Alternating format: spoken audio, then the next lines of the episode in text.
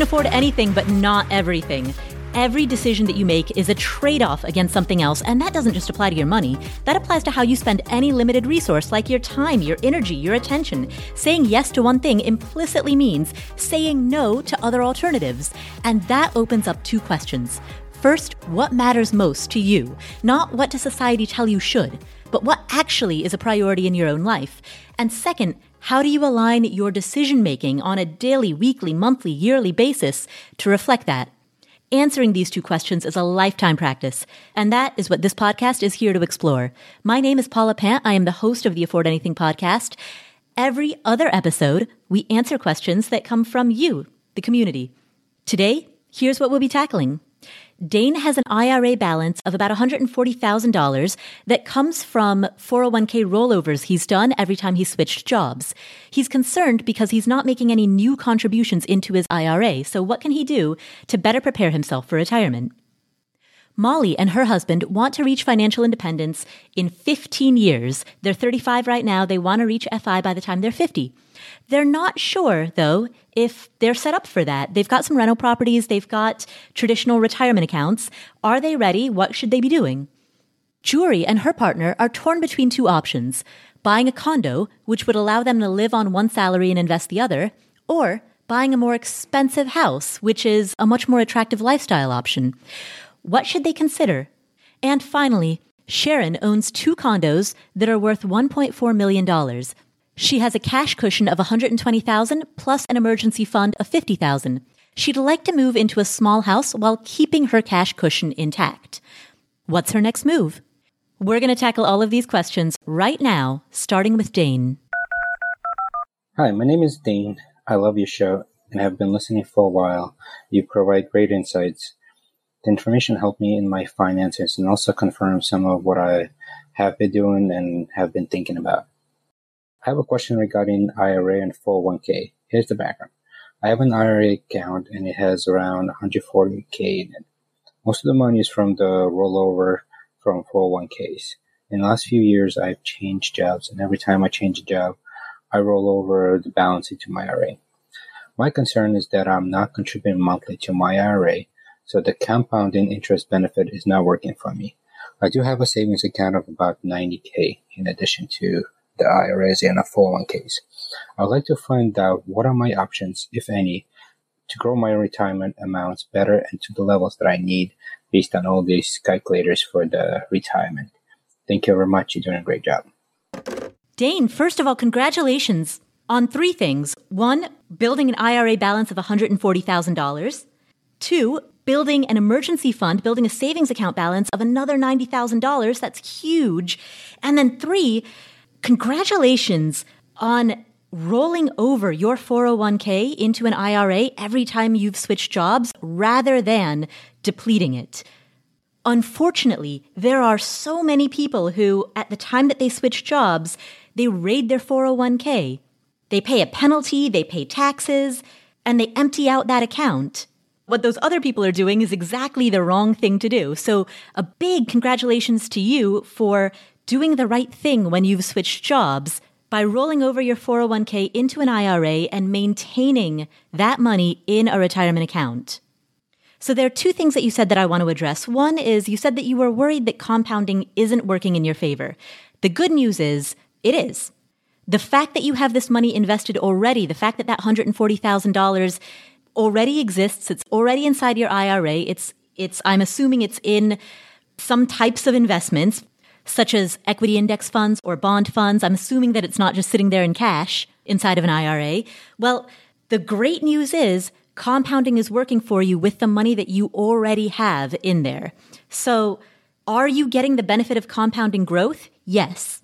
Could you be getting even more benefit by making regular recurring contributions to your IRA, by contributing more money, yes, you could. So essentially, you're already getting the benefit of compounding, but now it's time to level up. And that leads to the second part of your question that I want to address, which is you mentioned retirement calculators. I love that, so let's start there. Google retirement calculators, there are a bunch of them online, and enter in all of the basic data that they're looking for your age, the amount that you spend, how aggressive or conservative your investment portfolio is. Um, enter in all of that data, and the retirement calculator will give you some number that's going to seem like a very, very large, daunting number of how much you should have saved by the time that you retire. And most retirement calculators will then tell you how much you need to contribute every month in, in new retirement contributions in order to be able to reach that goal. So the first thing that you want to do is set that goal. Now, let me give a couple of disclaimers about retirement calculators. First of all, many of them, unfortunately, they don't ask what you spend, they ask what you earn. And the reason that they do that is because they make the assumption that your retirement goal is to have an amount of money every year that is some percentage of what you currently earn. So, for example, there are a lot of retirement calculators out there that have baked into its formula that your retirement goal is to live on 70% of your current income or 80% of your current income. Of course, there are many flaws with this type of setup. First of all, your current income might be temporary. It might not be a reflection of how you typically live or how you hope to live. Second, the assumption that your spending is a percentage of your income. I, I mean, a fixed percentage, a, a boilerplate 70% or 80%. That's one heck of an assumption. And of course, it's not always correct. There are plenty of people who are listening to this podcast right now who live on 50% of their income, who live on 40% of their income. Uh, and of course, the percentage of your income that you live on is going to in many cases, it's going to fluctuate based on how much you earn. If you're making $30,000 a year, you're probably spending the vast majority of your income. But if you're making $300,000 a year and you continue to commit to live frugally, well, then that percentage is going to plummet. So when you are using these online retirement calculators and they ask that question about what your income is, the way that I work around their programming is that I will type in a level of income that is about 30% higher than the yearly amount that I want to live on in retirement, expressed in today's dollars. So, for example, if I wanted to live on 70,000 a year in retirement, I would just type in that I made $100,000 a year because unfortunately, so many retirement calculators are built with these frankly dumb assumptions in mind. So, figure out in today's dollars how much money you want to spend, how much money you want to live on, go to an online retirement calculator, type in 130% of that into the online retirement calculator, and from there you'll be able to construct a value of how much money how much money you'll need in retirement and then you can backdate that to how much you need to save every month between now and the date that you retire. The other thing that I do because there are so many idiosyncrasies with the programming of each particular retirement calculator in terms of the assumptions that are baked in. I don't look at just one or two, I look at a bunch. So we'll link to a bunch of different retirement calculators in the show notes for this episode. The show notes are available at affordanything.com slash episode 290. That's affordanything.com slash episode 290. But what I have found is when I look at many online retirement calculators, I can get a range of the different outcomes that they're reporting to me. And then I can read the fine print on each website in which they state their assumptions, and I can see what are the factors that influenced that range.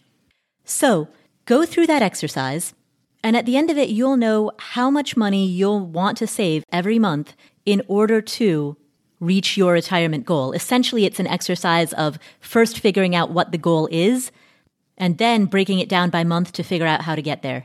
And once you have that number, once you know what your monthly contribution goal is, well, then the question becomes all right, how do you start to contribute that money to your IRA? Even if you're not currently in a job in which you have a 401k, you can still open a traditional IRA or a Roth IRA and contribute up to $6,000 based on 2020 contribution guidelines if you're age 49 or under. You know, you can contribute up to that $6,000 per year. And if your Trad IRA or Roth IRA is open by December 31st, which is coming up, because this episode is scheduled to air on December 14, 2020. But as long as you open, let's say, a Roth IRA account by December 31st, you have until the tax deadline of next year, tax day 2021, to make contributions that can qualify towards your 2020 contribution limit, which means that if you hustle, you can create a budget between now and the tax deadline of next year, tax deadline 2021, that allows you to max out that $6,000 contribution into your 2020 IRA. And then starting in April of next year, you can do the same thing to max out 2021. And by the way, you can make contributions to a rollover IRA. So you don't, if, if you decide that you want the same tax treatment that your rollover IRA has, if your rollover IRA is tax deferred, meaning it's a traditional account, and you decide that you want that same type of tax treatment in new contributions, then you can just go ahead and make new contributions into your rollover IRA, assuming that you have at least that much in earned income for the tax year. So the only reason that you would open a new IRA account is if you wanted new contributions to go to a Roth account so that you get some diversification between tax deferred accounts and tax exempt accounts. Otherwise, just go ahead and set up an automatic monthly contribution into your rollover IRA. Now, this leads us back to the bigger question of why is it that you haven't been able to make new contributions? Is it that you're not earning enough and you need a side hustle or you need to negotiate for a raise or a promotion or you need some either enhanced stream of income or multiple streams of income that would then allow you to shovel more money into your IRA to start resuming those contributions? Is that the issue? Or is it more of a savings issue? Is it that you need to take a look at how you're spending and trim back at least at least cut the low-hanging fruit? Figure out how you can reduce your expenses so that you can save an extra 200, 300, 400 a month. The why of why haven't you contributed more money into your IRA? That seems like the thing that needs to be addressed. And if it is an income issue. I'm a big fan of entrepreneurship, bootstrap solo entrepreneurship. I'm a big fan of side hustles because it's work from home, it's remote, it's flexible. You can make your own hours, the upside is unlimited, and it doesn't have to be your full time gig. You, know, you can continue doing full time work in whatever arena you do your full time work in, but then have this side hustle that you work on five hours a week, 10 hours a week. And it takes a while to get going. It's not instant money overnight. It's it's not like that's the benefit of getting a second job is like you get that paycheck right away. With a side hustle, you do put in some upfront hours that are unpaid or negatively paid because you're investing in it but not seeing any returns. But over time, the upside potential is a lot greater. So if that and I don't know what the budgeting issue is if if it's more on the earn side or the spend side for you, but if it is an issue on the earn side of the equation, then particularly given the job market right now, given the pandemic conditions, that is particularly the route that I would recommend. We have a very comprehensive framework for deciding how to earn extra income and for getting started. You can read that online at affordanything.com slash extra income. That's affordanything.com slash extra income. So, Daine, to summarize, First, use an online retirement calculator or actually use several of them to figure out what the goal is, what you want your monthly contribution to be. And second, figure out what's standing in between the zero monthly contribution of right now versus the goal monthly contribution. What, what's standing in the way of between present and goal? And that's another way of saying first, define the goal and second, define the obstacles that are getting in the way of that goal. And, and once you do those two things, then you'll know how to proceed. So thank you so much for asking that question and best of luck. And call back, share your success story. Let's hear from you again in 2021. Let's find out what happened. So please call us back and keep us posted. We'll come back to this episode after this word from our sponsors. This episode is sponsored by State Farm. Are you a small business owner looking for insurance that fits your needs and budget? Look no further than State Farm. State Farm agents are not just insurance providers, they're also small business owners who live and work right here in your community. They understand the unique challenges of running and protecting a small business. When it comes to small business insurance, State Farm knows what it takes. Create a plan that fits your needs and your budget. State Farm agents are ready to help you choose personalized policies that truly understand your business. Insure your small business with a fellow small business owner. Talk to a State Farm agent today and get started on personalized small business insurance that fits your needs. Like a good neighbor, State Farm is there. Talk to your local agent today. All right, so what are some of the next really big goals that you're saving for? Maybe you're saving for a down payment on a home. Maybe you're saving to buy your next car in cash or to at least make a pretty big down payment on your next car. Maybe you're saving for a kid's college fund or for your own college fund. Well, there's an app called Monarch that makes it easy to help you reach your financial goals. In fact, the Wall Street Journal named it the best app for growing your savings. Monarch is the top rated all in one personal finance app. It gives you a comprehensive view of all your accounts, investments, transactions, and more. Create custom budgets, track progress toward financial goals, and collaborate with your partner. And now get an extended 30-day free trial when you go to monarchmoney.com slash Paula. Monarch has a very simple, intuitive design they have loads of built in features that help you collaborate with your spouse or partner, with your financial advisor. You know, you can invite them to your account at no extra cost. They'll get their own login info and a joint view of all of your finances.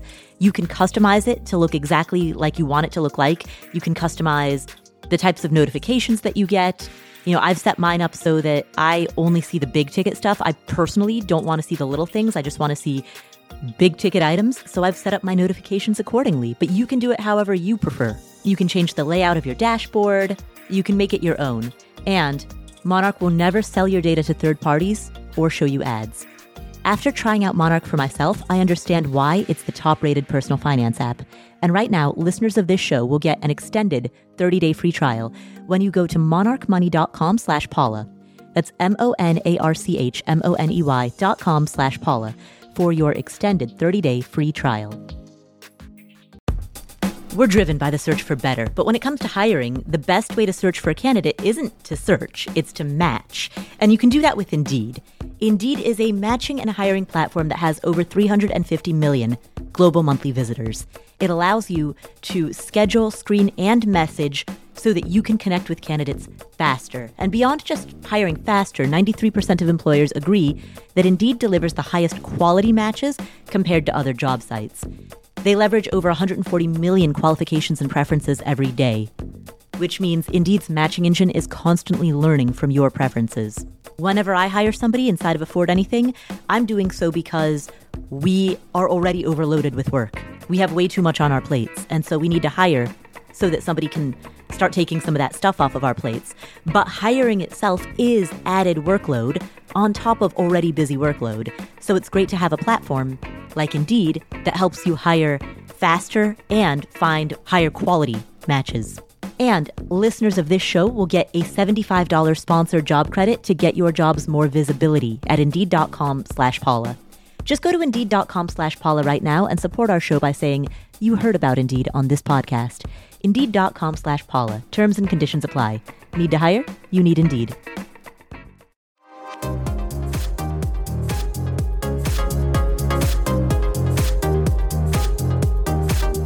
Our next question comes from Molly. Hi, Paula. This is Molly, um, long-time listener and reader, uh, first time caller. I did look through about four years blog posts, could not quite put together the answer to my question. So here it is. My husband and I are both 35 years old. Our plan is to reach FI at some point. Our goal is by 50, but uh, we're trying to figure out if we can reach it sooner through a combination of rental property investments as well as our traditional retirement funds. So here are our numbers. Um, currently, our retirement investment is uh, at 280,000. So that's the current market value. We are maxing out every year and I am maxing out my Roth and we are both also contributing to an HSA. So the hope is to continue to do that if we can for the near future. We have two rental properties that are both renting at $1,100 a month, and each of them have a balance of about $88,000 left. And they're on 30 year fixed loans with um, a pretty good interest rate, 3 to 4%. We also have a primary residence that is on a 15 year fixed and has about $250,000 left on the mortgage balance. The reason why I'm including that is because our FI plan is that we will move from the area that we currently live in and probably rent as part of our FI life uh, until you know we decide to settle somewhere else. So my question is a combination of is trying to figure out whether the combination of our hopefully paid off free and clear loans by the age of 50 or sooner can help us reach a lot sooner. Also, looking at supplementing that with our retirement income that we don't necessarily want to draw down on, but having that continue to grow would be obviously a really great strategy if we could draw on the rental income completely. So, thank you so much for all that you do and really appreciate uh, your answer to this question. Molly, thank you for calling in. Thank you so much for being part of this community. It's great to hear from you. It's great to hear your question. And congratulations on everything that you've built so far. You're 35 years old and you own three houses. Plus, you have more than a quarter of a million dollars stashed away for uh, retirement in traditional retirement accounts. That is tremendous. So, huge congratulations to you for setting everything up. All right, so let's talk about your goal. You're 35, you want to reach FI by the age of 50.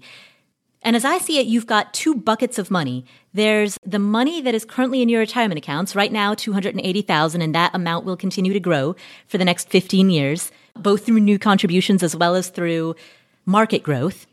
That is a bucket of money mentally that I am setting aside for after you are 59 and a half. There are ways to get at that money before you're 59 and a half. There are ways that you can get at that without having to pay the penalty. We did a very uh, in-depth podcast episode about that. We will link to that episode in the show notes. Uh, and again, show notes are available at affordanything.com slash episode 290. So we'll link to that episode in the show notes. But the long and short of it is, if you wanted to, you could get at that money prior to 59 and a half. But what I would like to do is design an FI plan for you in which you don't want to do that or don't need to do that. Because if you can hold out on accessing that money for the first 10 years or nine and a half years of your retirement, then you'll have the benefit of all the compounding growth that takes place during that decade. And with any compounding, that last doubling is the most important. You know, if your money doubles and then doubles again and then doubles again, it's that very last one that really explodes into a big number. And so the longer that you can keep the balance of your tax advantaged accounts invested in the market in an age appropriate risk adjusted way, the more that compounding works on your side. So as I see it, this question in, in my head, the question turns into, could you live on rental income for that first decade when you're between the ages of 50 to 59 and a half? Now, the good news is I think it will be very straightforward to get a decently accurate estimate of how much cash flow your properties will net for you. And, it be, and, it's because you already own all three of those properties. You, you already own the two rental properties plus your personal residence, which you will convert into a rental. So when you turn 50, you will have three fully paid off rental properties that you hold free and clear. And what's cool about your situation is that you know the actual operating costs of each property. You know repairs, maintenance, vacancies, any landlord paid utilities, you know how much that costs in the rental properties that you hold. You have, you're not just making an estimate of operating costs, you have actual data. And over the span of the next 15 years, as you get more and more of that data under your belt, you'll have some good years to offset the bad years and vice versa. You'll be able to get a pretty good long term perspective on the type of cash flow that you can expect. And you know this about your personal residence as well. You know, you know how much you spend each year on, on repairs and maintenance. So what I would do is I would calculate out for all three of these properties the gross monthly rent minus some subtraction for vacancies and then minus some subtraction for the operating costs of each property, repairs, maintenance, property management if you plan to hire a manager, which it sounds like you will since you'll be traveling, subtract all of that out and then arrive at an estimate of what each of these properties will net you once they are paid off free and clear, which they will be in 15 years. Now, when you do that exercise, you will arrive at an amount that represents an average that you can expect. But when it comes to planning on living off of rental property income, you also need to be prepared for the range, for the volatility. And there are two major ways that you can do that. One is to front load any major capital expenditures that any of those three properties might need. So if there is a strong likelihood that one or two or all three of the properties is going to need a new water heater or a new roof or new windows or a bathroom remodel or new siding or a complete exterior paint job, any of that major capex, handle it while you're still working. What a lot of investors do is they have spreadsheets in which they know, uh, you know, they write down all of the major components of a home and then how long each component lasts and how many years they reasonably have left on each component so that they can anticipate moving forward. All right, I've got approximately four years of life left on this roof. I've got approximately 20 years of life left in these windows. Once you break it down component by component, you can timeline out what those major capital expenditures might be and then create a plan or a budget for how you'll pay for each one.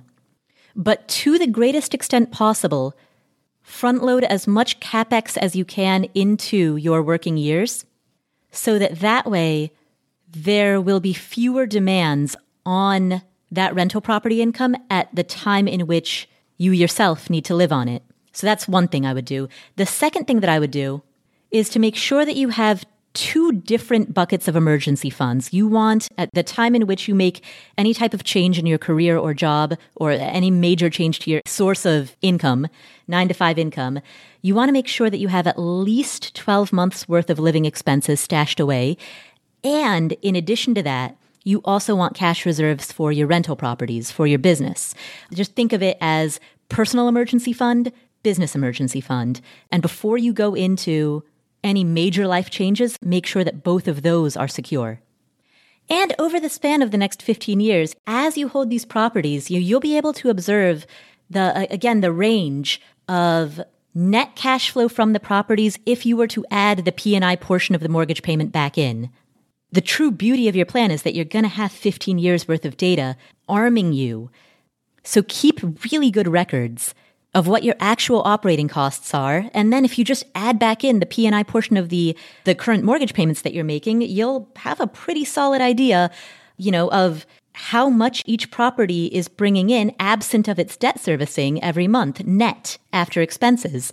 And again, doing this for 15 years, you'll be able to not only calculate the annual averages, but also see what type of volatility you need to prepare for and then build the cash reserves necessary to be able to prepare for that volatility. So the answer truly lays in the spreadsheet. But I love this plan that you have. I love that you are thinking 15 years ahead. Best of luck as you gather data and continue along that path to FI. Our next question comes from Jury. Hey, Paula. I just had a quick question for you. My partner and I are looking to buy our first home. We have quite a big down payment. We have quite a big emergency savings fund set aside. Uh, we also have no existing debt. So we are in a really good place to buy at the moment. We are actually flip flopping between buying a condo or buying a house if we buy a condo, it's about, you know, a four minute drive to my work. The mortgage payments are next to nothing, and we can invest one salary and we can live off of another salary. I know this sounds like a no brainer in the fire community, but I just don't know if I am a condo type of person. I am a very loud person, and also I don't like noise. I know that sounds so hilarious, but I just don't know if I could do that. Also, I am a huge dog fan. I have a dog who is 75 pounds. And there's not many places in the areas that I'm looking at near my work that allow dogs who are bigger than 50 pounds. And the ones that do are townhouses basically priced at the same amount as a house. And therefore, I would rather just buy a house. Um, the other things I worry about are, you know, condo fees always going up and up and up and up, and then special assessments and things like that. So don't know if a condo is for me. Also, the condo market in Calgary is crashing. So if I even want to move after five years, I would probably end up losing money Whereas a house, I could buy a house about 10, 15 minute drive from my work. The mortgage payments would be doable, but we couldn't live off of one wage. But I would also be investing in that house and the equity of the house and hoping that it will go up after, you know, 20 years.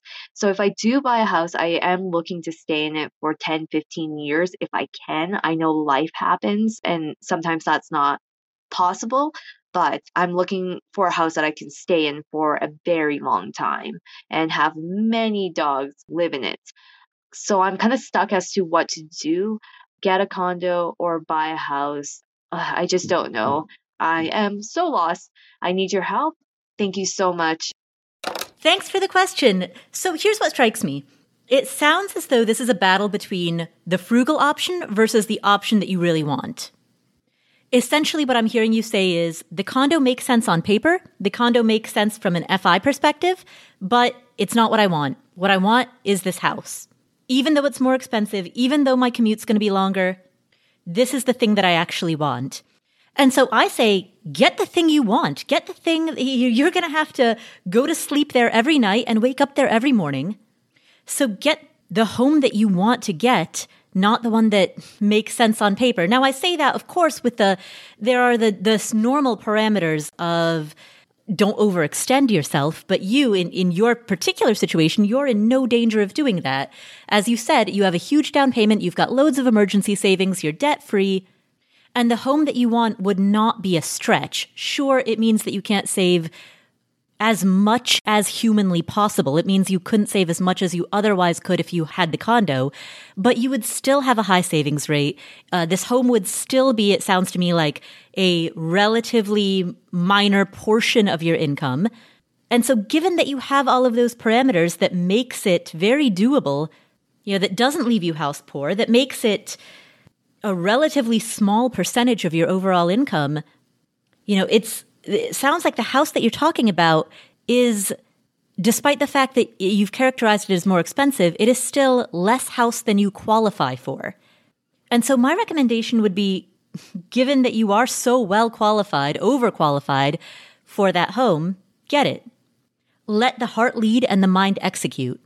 Time and time again, the biggest mistake that I have made is doing the the thing that seems frugal, doing the thing that makes sense on paper, even though my heart wasn't in it. Because ultimately what happens is that I try to talk myself into enjoying it. I don't. And eventually I have to undo the situation. And every time that I undo that situation, it ends up ultimately over the long term being more expensive than if I had just done the thing I wanted in the first place. And, and particularly if you don't like where you live, you know how a lot of people cope with not liking where they live? Um, in non-pandemic times, they travel. Um, my friend and I were just having a conversation about this, where she was saying, "Yeah, you know, my rent is so cheap, but I'm never there. I don't like being there, so I always find excuses to go somewhere else." You know, and my response was, "Well, is the rent really cheap then?" And of course, you know that can be chicken and egg. Some sometimes people have the desire to travel, and they rent a cheap place so that they can minimize that line item in their budget so that they have more money for travel. That's one situation, but it's a totally separate situation where somebody doesn't like where they're living, but stays there because it's cheap and then ends up booking a whole bunch of travel just in order to get away, right? You could have what on the outside seem like identical scenarios, but the motivations behind each one, the motivation behind scenario A versus scenario B that I just outlined, that is what makes all the difference. And I tell that story to illustrate that sometimes the cheap option can end up being the expensive one. There are hidden costs and additional spending and you know, emotional spending that you do when you don't like the situation that you're in. That's one way in which cheap can be more expensive. And then the second way is that you ultimately end up undoing it and ultimately that ends up costing more. Now, in your question, you talked about all of these, I think, housing prices in Calgary, I have some speculation about that, the way that's going to go in the future, and what if they raise the HOA? You know what? Drop the rationalizations. That's the other thing that I would say. If you want something, you want something. You don't need to rationalize it. You don't need to justify it. You don't need to speculate on what housing prices in Calgary may or may not do five years into the future. You don't need to speculate about whether or not condo assessments might go up. You know, we can deceive ourselves when we rationalize what it is that we really want. We can trick ourselves into thinking that we're making the logical decision. The truth of it is, the only reason you need is that you want it and you can afford it. You don't need reams of data about average annual condo assessment increases dating back for the last 40 years. If you were an investor, that would be data that you might want to use, but you're not. You're buying something for your own personal enjoyment, so buy the thing that you will personally enjoy. That was a relatively quick answer. Um, and you know, it's un- it's unusual for me to to take a position. Uh, typically, I weigh the pros and cons of both sides. But you know, the thing is, if you had called and said, Hey, I really want to live in a condo, but I just have a few hesitations about it. I would like to live in this condo, but I'm worried about the noise and I'm worried about my dog. All right. If what you want is to live in the condo, we can find solutions to the noise and the dog. You know, we, we can look for different types of condo, newer construction, more insulated walls. There are ways to solve problems around the thing that you want to do.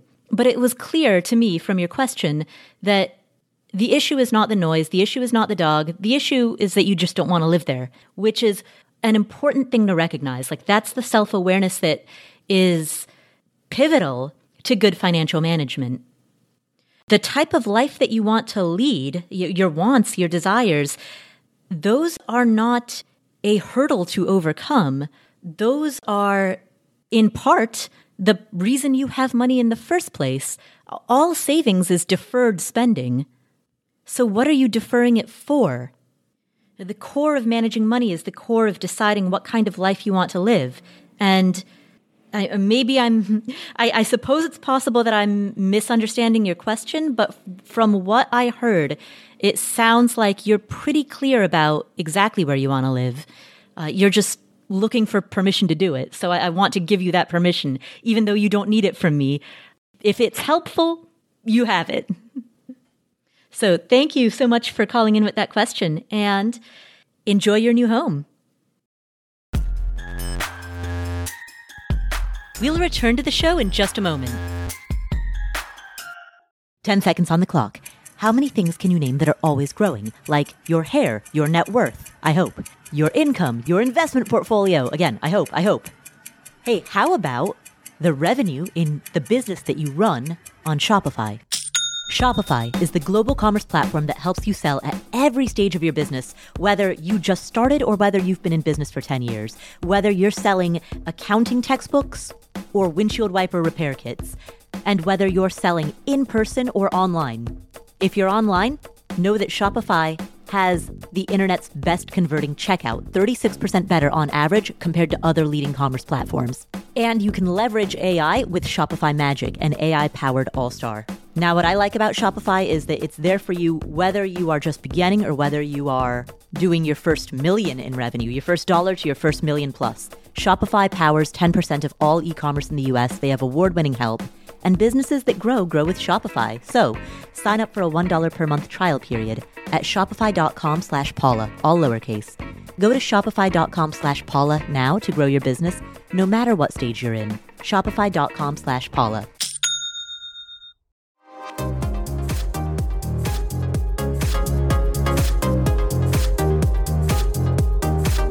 Our final question today comes from Sharon. Hi, Paula. I absolutely love your podcast, and I've been a listener for over a year. Thank you so much for everything you do and all the knowledge and wisdom you share. I just signed up for your VIP list for the first rental property course. I think it's the perfect course for me, but I'm calling today because I've been obsessing over a question I have. Some background information I'm 48 years old and I became an accidental landlord about two years ago. I have no debt at all, no mortgage, no credit card debt, no school loans.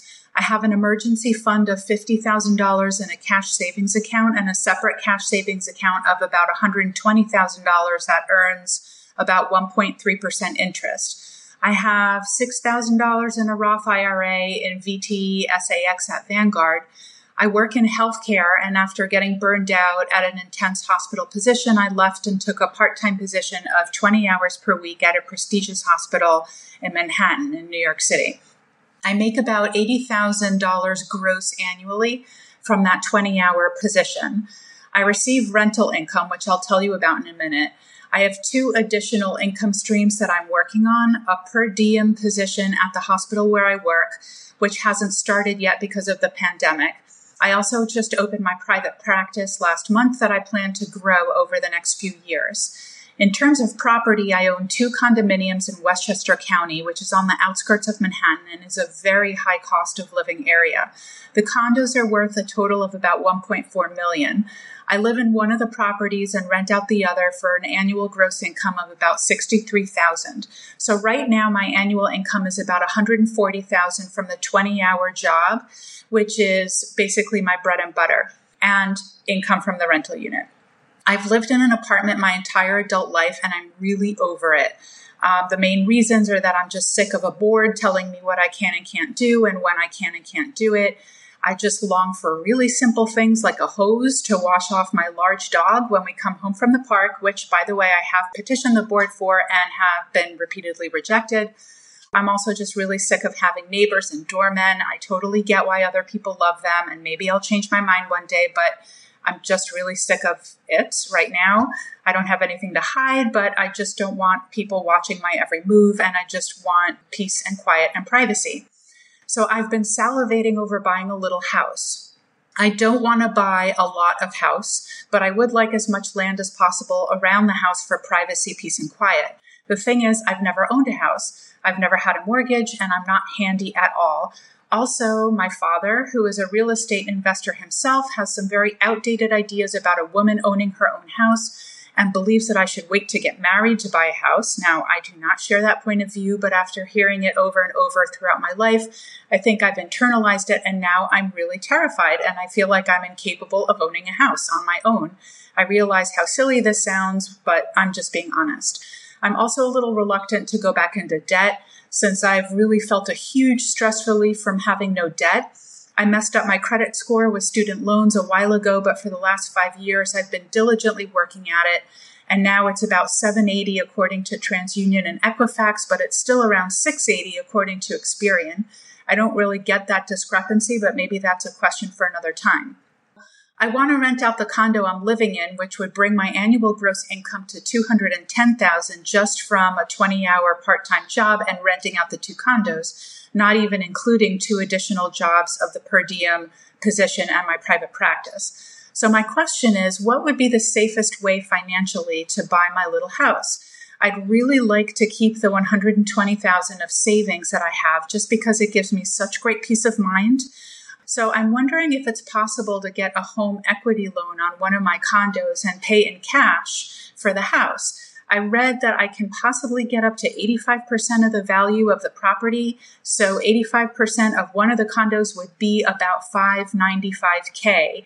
And I would be looking at properties between 500 and 600K, though I, of course, I'd like to get a great deal for less. Or should I try for a traditional mortgage? And would that mean that I would have to use my cash cushion as a down payment? I'm concerned that my credit score will not yield a great interest rate on a mortgage. So I'm wondering if a home equity loan makes more sense than a traditional mortgage. Is it wrong to think that I can keep my cash savings account and be able to use the money from a home equity loan to pay the down payment, inspections, and closing costs in addition to the price of the house? In effect, paying for the home in cash. I'm just obsessing over this right now, and I'm wondering if you can help ease my mind. And I absolutely love you, Paula, and I thank you so, so much for everything that you do. Sharon, first of all, thank you for being part of this community and congratulations on everything that you've done, everything you've built. You have a great career, which allows you to work 20 hours a week and still make a great living. You're debt free. You have $170,000 saved in cash, in cash reserves and an emergency fund. You're in an amazing position. So big congratulations. Now, to address your question, first, let's talk about the fact that Equifax is so much lower than the other two, than TransUnion and Experian. What I would encourage you to do is not just look at the score, but actually look at the full report. Grab the full credit report. You can get it for free once a year at annualcreditreport.com. Once a year at that website, you can get your full report from Equifax, Experian, and TransUnion for free.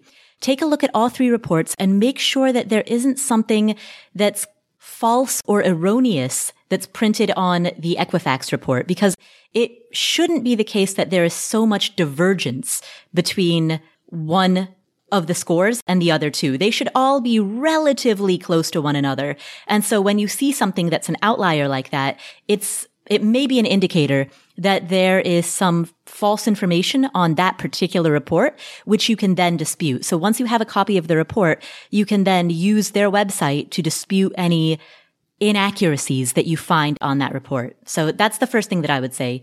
Now, to your question, fundamentally your question is what type of mortgage should you take out?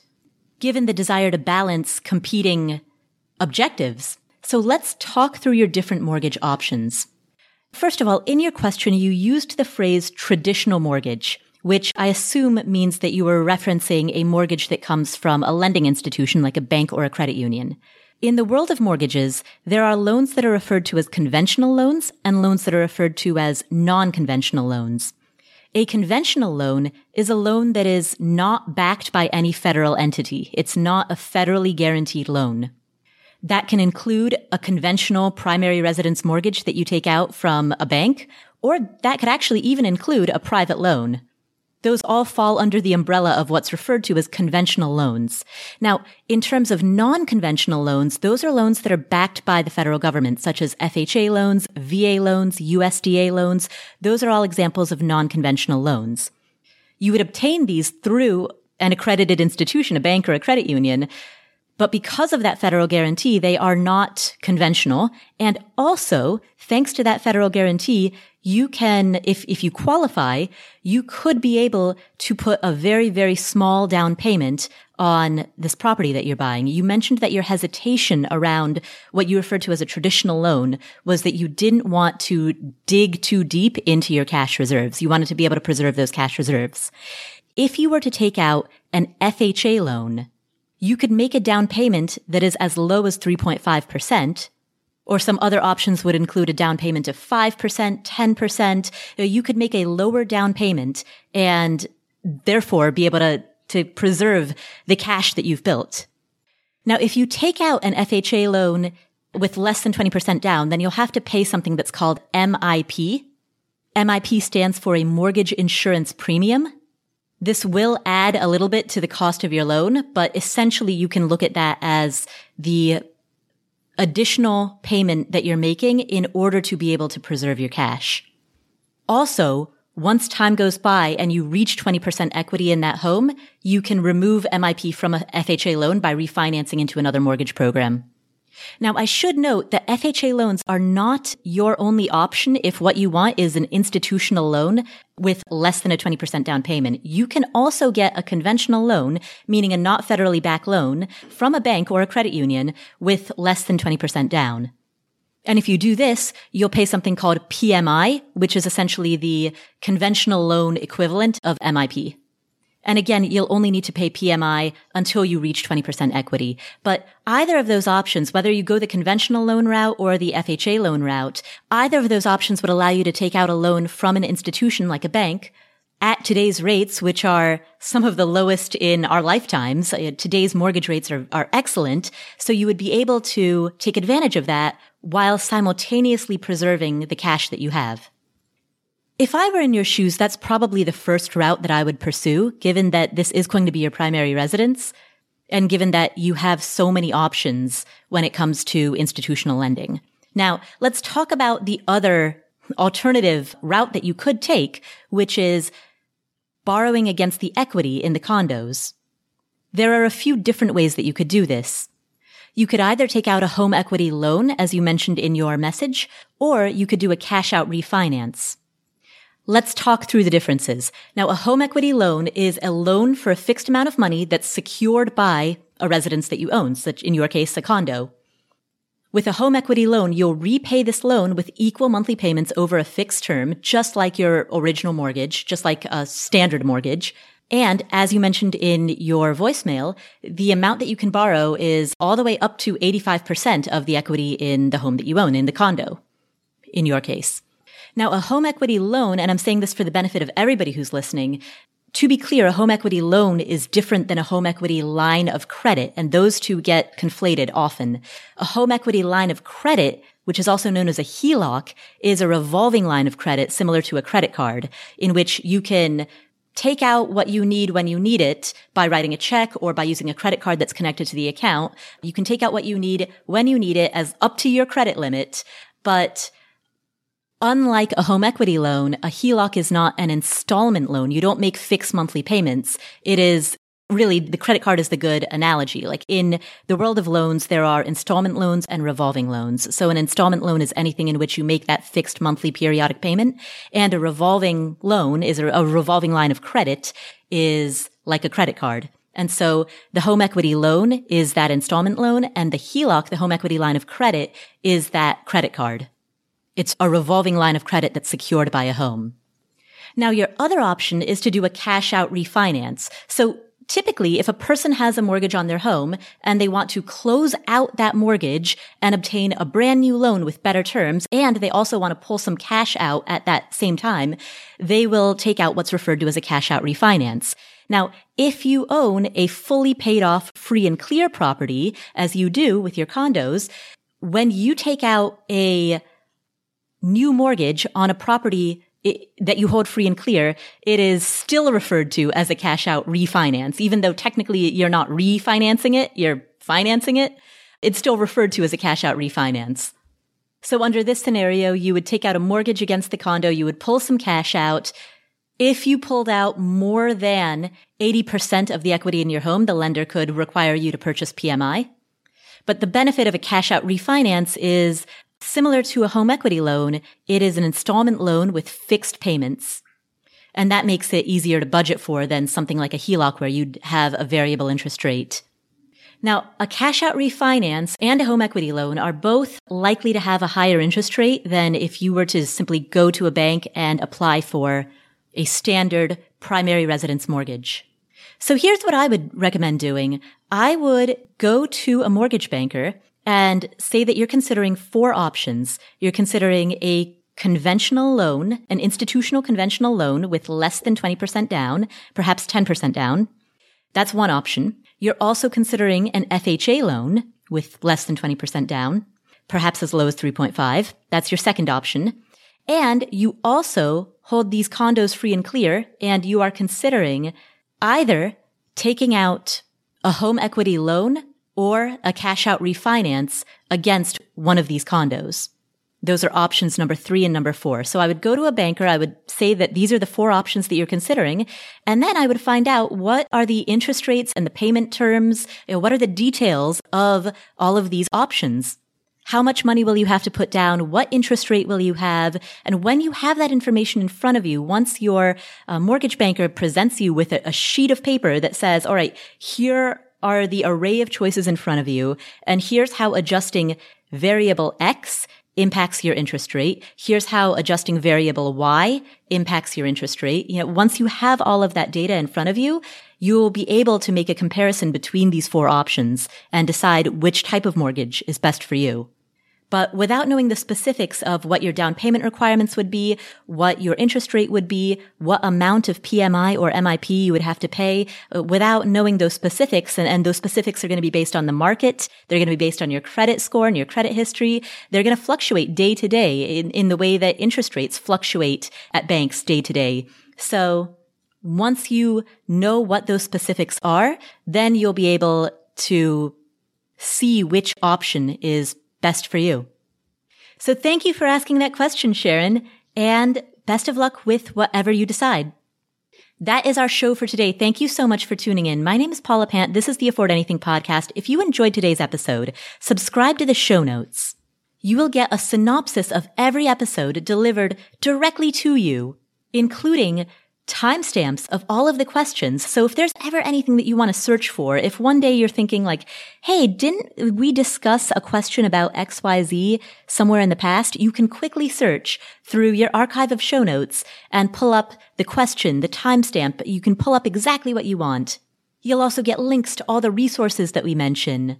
You'll get write-ups about the interviews that we do. All of that is available to you for free just by subscribing to the show notes. And you can do that at affordanything.com slash show notes. That's affordanything.com slash show notes. Thank you so much for tuning in. If you enjoyed today's episode, please share it with a friend or a family member. It's the single most important thing that you can do to spread the word about financial independence and personal financial management and about life management. I mean, really money is a vehicle through which we think about what is most important. It's a vehicle through which we assess our values and our priorities and then decide how to live our best life. So if you believe in that message, if you want to share it, share today's episode or any of our other awesome episodes with a friend, a family member, someone who you think would really enjoy this and really benefit from this message. You can find links to share any of our previous episodes at affordanything.com slash podcast. Thanks again for tuning in. My name is Paula Pant. This is the Afford Anything podcast, and I will catch you in the next episode. Here is an important disclaimer. There's a distinction between financial media and financial advice. Financial media includes everything that you read on the internet, hear on a podcast, see on social media that relates to finance, all of this is financial media. That includes the Afford Anything podcast, this podcast, as well as everything Afford Anything produces. And financial media is not a regulated industry. There are no licensure requirements. There are no mandatory credentials. There's no oversight board or review board. The financial media, including this show, is fundamentally part of the media. And the media is never a substitute for professional advice. That means anytime you make a financial decision or a tax decision or a business decision, anytime you make any type of decision, you should be consulting with licensed credential experts, including but not limited to attorneys, tax professionals, certified financial planners, or certified financial advisors. Always, always, always consult with them before you make any decision. Never use anything in the financial media, and that includes this show, and that includes everything that I say and do, never use the financial media as a substitute for actual professional advice. All right, there's your disclaimer. Have a great day.